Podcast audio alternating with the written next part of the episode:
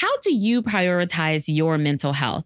Hello, hello, everyone. I'm Dr. Arnell Wright. And I'm Dr. Effie Ioannidou, and this is Dental Sound Bites. From the American Dental Association, this is Dental Sound Bites, created for dentists by dentists. Ready? Let's dive right into real talk on dentistry's daily wins and sticky situations.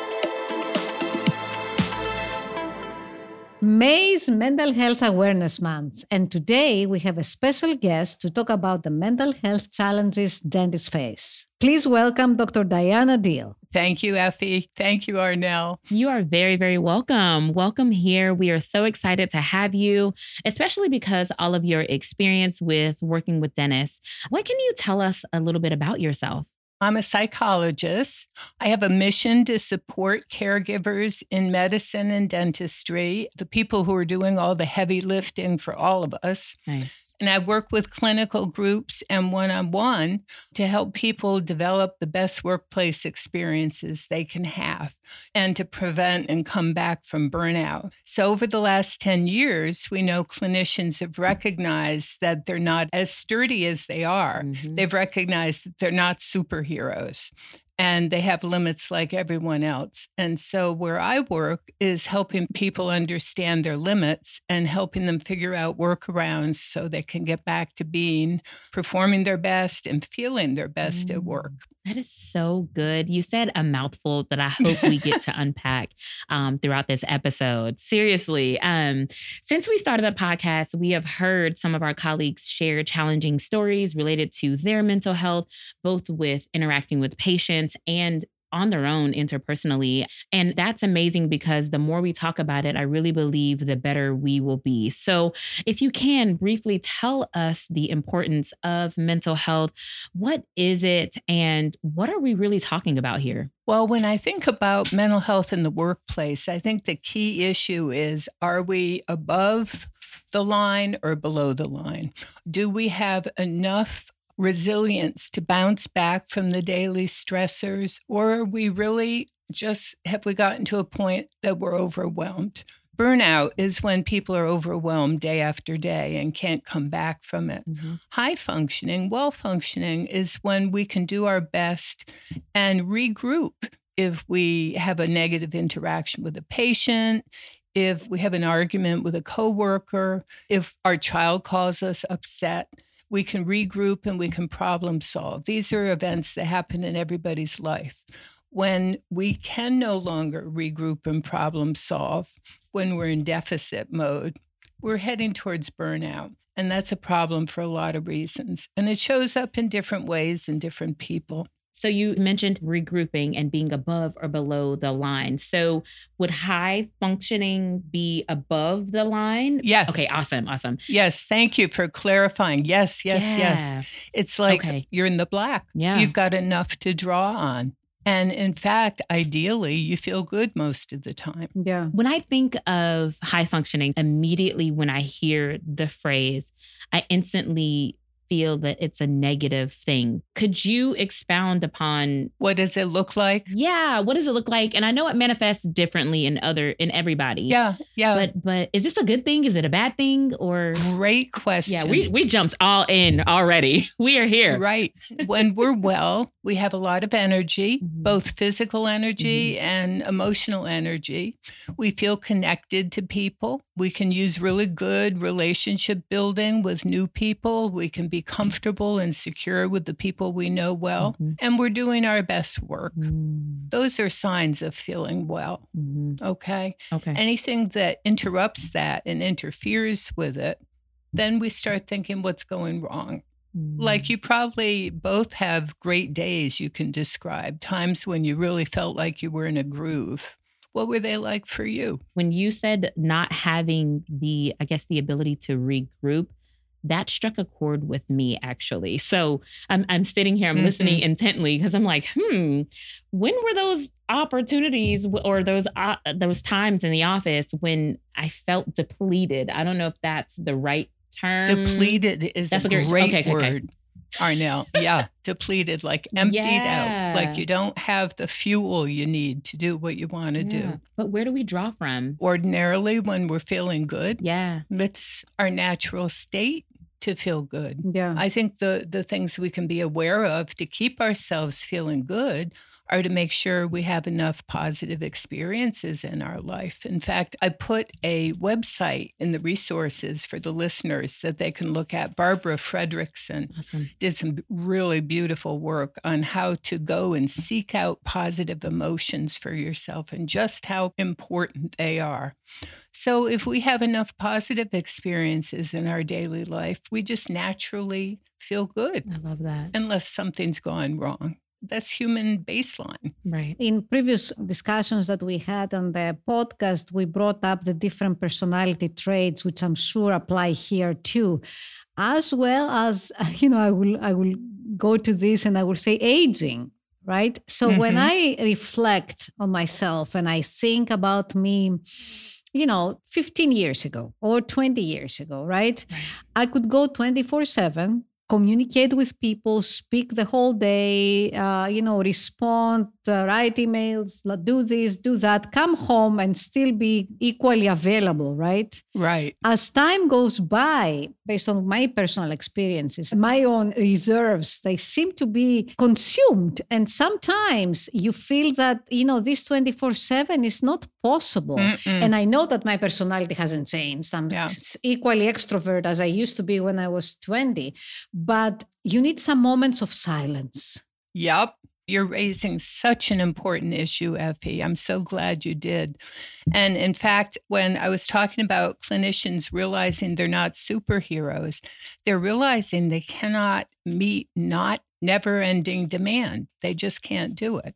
They don't have a minute to catch their breaths anymore in our current workplace. So, what I would like to see is workplaces adapting to make sure clinicians do have the breaks they need. And also, I think we have to realize again, we're not superhuman. We can work three or four hours and be fully, fully top of our game. Mm. And then we need a half hour downtime.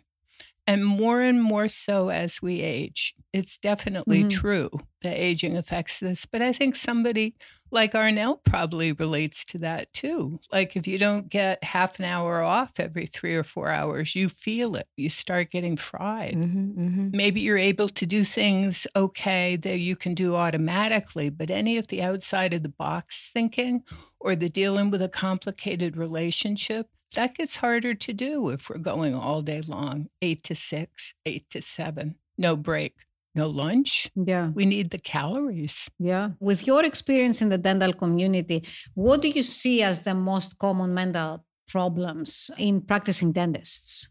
Probably anxiety, stress, and burnout. Some depression, but and some substance abuse. But that I think the ADA just did a nice survey of well-being, and that was like twelve percent of dentists might report being depressed or might report having a substance use issue.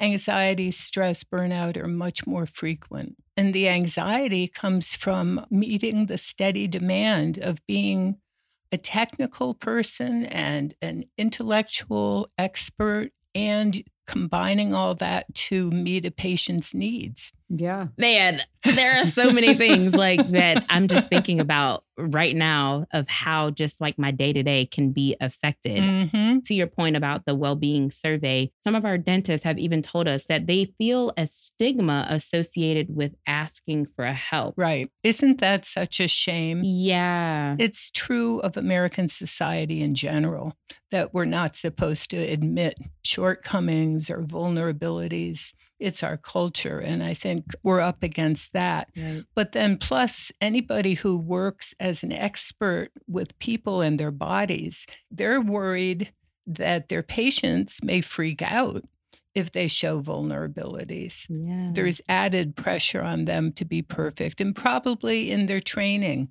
they learn to accept the pressure to be perfect, to present a certain professional face to their patients. So, of course, we don't want to lose it in front of our patients ever. However, I don't think this message has to extend to our whole lives. Right, right. Does it? Of course. Can't we confide to, in our colleagues? Wow, I'm having a rough day. Can't we go home and tell people, I need a day off? Can we not like find somebody to confide in to say, I'm just worried all the time and I can't seem to put the worry aside and refocus and be present in my life? Yeah. You brought up so many very interesting issues, and I'm thinking, even to the level that we express vulnerability, I think our community evolved a bit. Definitely. Perhaps 20 years ago, it was, I always come with a 20. 20 is my reference point. It's your favorite number. Uh, yeah, yeah. Uh, you know, 15 years ago, it was not socially acceptable in the scientific community to even bring up the work-life balance. It, Yeah. it, this is a pretty recent Yeah. setup. We're accepting now that we're not superhuman. Absolutely. And not only this, are, but you know, I'm bringing another aspect to this. As women come into the workforce in higher numbers, especially in dentistry, you know, being a mother or being a Yep. caring, uh, elderly, caring person Right. is not anymore held against you, right? It used to. Absolutely. I have memories of this. It's not like a different generation. It's I'm talking about me when I when I had my f- daughter in, uh, in back in 2004. Right. I had to manage this in a way that God forbid anybody knows that I have to go home or I have to pick up from daycare. Yeah. Like it was an undercover kind of life. Oh my gosh. You needed to still present the image that you were all there for your professional self and your patients. Absolutely. Is your practice short staffed? Find the right fit with Stint. From dental assistants to hygienists to office managers, Stint can help find vetted candidates for short or long term positions. ADA members save $50 on their first hire. Learn more at stint.com/slash ADA. Group practice, FQHC, faculty, which suits you. Find out in a new career path quiz on the ADA member app. Now through June 12th, 2023, quiz takers automatically enter to win great prizes. It's a win-win. See contest rules and download the app at ada.org/app. So people often ask, what can we do to support our peers if they're struggling with a serious issue? Dr. Dill wants to walk us through a demonstration of what we can say and what we can do to support a colleague. So Dr. Effie is going to be playing the part of a dentist going through a tough time. Let's do it. So, Effie, I noticed that lately you don't quite seem yourself. What's going on? You're a little, little down, it seems to me. What's going on for you? There, there are so many things in my mind, and I kind of feel a little bit overwhelmed at work. I feel like 24 hours are not enough to finish what I start in the morning. It's just like by 10 a.m., I'm already ready to go take a nap. Wow. So you're feeling pretty overwhelmed at work, and by mid morning, you've run out of steam. Yeah, Wow. this happens frequently, I think. I try to get some coffee, get hydrated, and I try to do all the right things, but still the mind is really tired. Hmm. So that must be upsetting for you to see that. It is. I try to regroup in the weekend, but maybe two days, Saturday, Sunday, are not enough to regain energy. So I feel that Monday we start, and again in the same cycle of hard work with no end. Hard work with no end. I mean, don't get me wrong, I love my patients, but uh, you know, without you know having having this level of commitment and the hard work during the day, this really really exhausts me. Mm. You're noticing that you don't have the energy you're used to having. And yeah, I, I've seen you seeming a little uh, less of the usual bounce that I think of you as having. Yeah, How long has this been going on, would you say? I would say a few months. And what do you think is causing this downturn in your energy, Effie? Oh, I think that I overextended and I double booked patients, took uh, some more responsibilities outside the practice. And, you know, maybe I should have learned earlier to say no. So you're thinking that maybe you're tired and tired enough to feel like you can't go on at 10 a.m. at work. Yeah, You're feeling tired because you're trying to do more than you can actually do. that's right. So that's a tough situation to find yourself in. When you hear yourself say that, Effie, what do you think would make sense as a way of getting your energy back? I probably need a long vacation. A long vacation.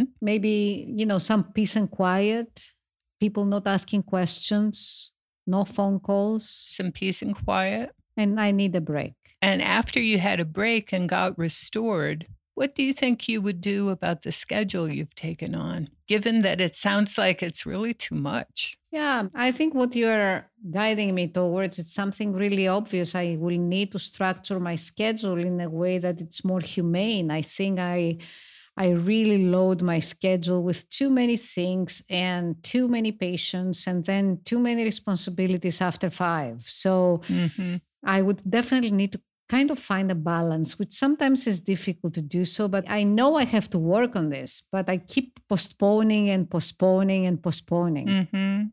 So you're really pretty aware that your schedule is overpacked, Yes, but it's hard to make a change. that's right. And do you think you'd consider with me right now what change you might make? I guess I would try to keep my appointments and allow some space between patients to regroup a little bit and be able to breathe and Okay. have the time to go to the bathroom, which sometimes I don't. So you'd set up your patient schedule during your workday so that it's not quite as jammed. Mm-hmm. So tell me what that might look like. How much time would you take as a break and how often? Ideally, I would like to take five ten minutes between patients, which right now I don't have. I go from room to room and, you know, maybe have a decent lunch break for a change and be able to sit down and have a salad and to speak with my staff or my colleagues in a slow pace without rushing and be able to breathe a little bit. That sounds pretty tempting, doesn't it? Not very tempting. And so, given, Effie, that you're saying you know you're feeling the effects of overworking, and given that you have a picture in mind of how to set things up differently, what do you think you can do to make that happen for yourself? I definitely need to restructure the office and train the front desk to respect those requests and make sure that we schedule to set up some ground rules and schedule the patients in a way that we just fantasized about. That we just Like the ideal way. Yeah, yeah, completely. Like the ideal way, the, the way that spaces out the appointments and allows for me time to decompress at lunch. Right now, my front desk thinks that I can really get going all the time, like from nine to 5 Mhm. But clearly, this is not the case. I think I'm Mhm. reaching my limit. And they're probably looking for direction from you, aren't they? That's right. So I am wondering if I might challenge you to tell me when you might make this change. it's hard to make change because you have committed appointments. So I have to just do this gradually, I guess, and maybe even next week sit down the staff and just let them know what the decision is and how we can proceed for new patients and new appointments. Obviously, we it's very difficult to go back to the schedule as is and restructure it, but Okay. starting from now anybody new perhaps we we can consider spacing out the appointments in a friendlier way to me and the staff of course What a good idea. you made me come to the idea of see you do miracles And if you're feeling that exhausted, Effie, it may even make sense to postpone some patient appointments Hmm, because you have needs too, yeah right? many times we feel that we disappoint people if we do this but you know i guess you're right Yeah. You're learning that you have a limit to how far you can push yourself. And, you know, if you want to be there for your patients, you may need to back off and reset the schedule sooner rather than later. yeah that's a great idea Okay. So, may I check in with you about this in a few weeks and see how it's going? yeah let's do this it will be great Okay. Okay. All right, guys. That is how a coaching intervention for what turns out to be burnout, straightforward burnout. Effie's exhausted from overworking, and it's finally caught up with her. And she's trying to make sense of what's going on for her and find a solution. This is how a peer supporter could help coach someone to find that solution. No, side note, this is the funny thing that I don't see patients anymore. I haven't seen patients for the last 10 years. The whole scenario is like complete fantasy, but it works so well and naturally, right? Definitely. You did, you a, did great a great job. job. for sure. You did a great job.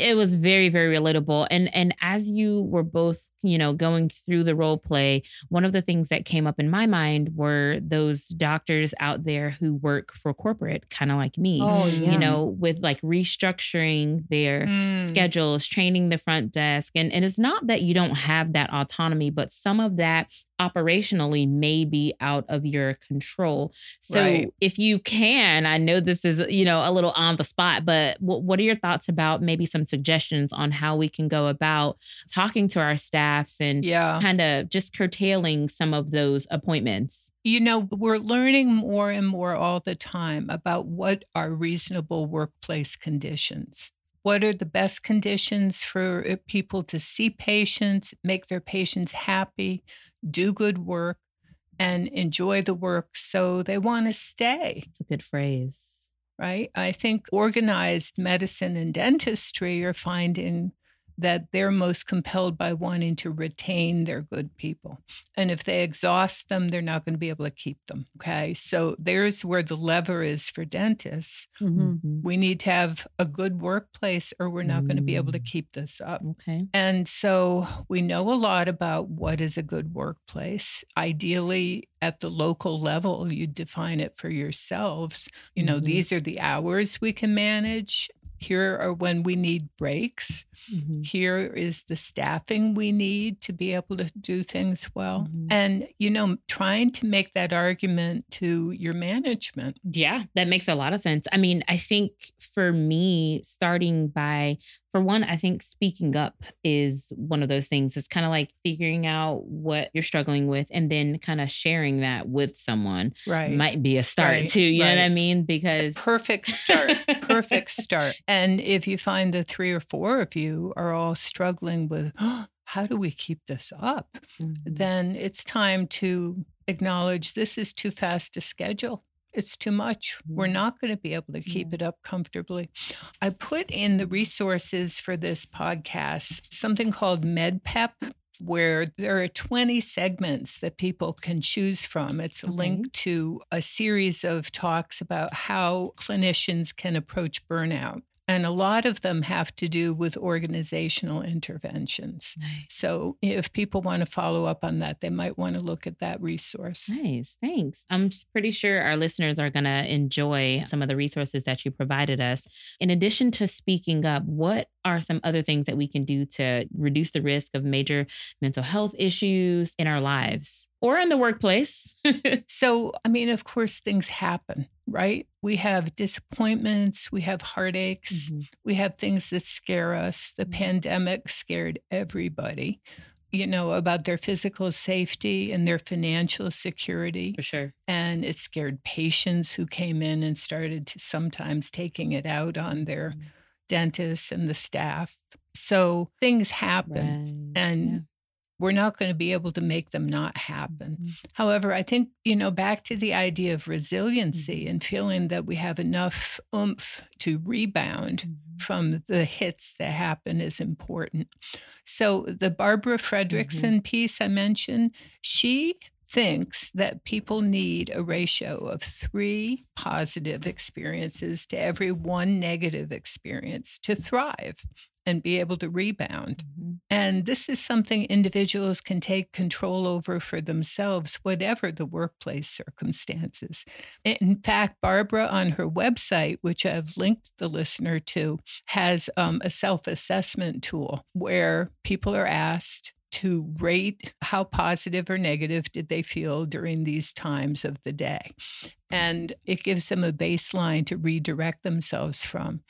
So, I mean, it requires a certain amount of planfulness, but not too much. I think it means valuing ourselves enough to say our happiness is important and worthwhile, valuing ourselves enough to say, well, I'm going to see my friends tonight because I need to and because it makes me happy. Yeah. Or I'm going to go home and cook my favorite meal and Mhm. unplug everything Yeah. and make people leave me alone because it makes me feel peaceful. there you Yeah. go. So, seeking out positive experiences is what gives us that resilience.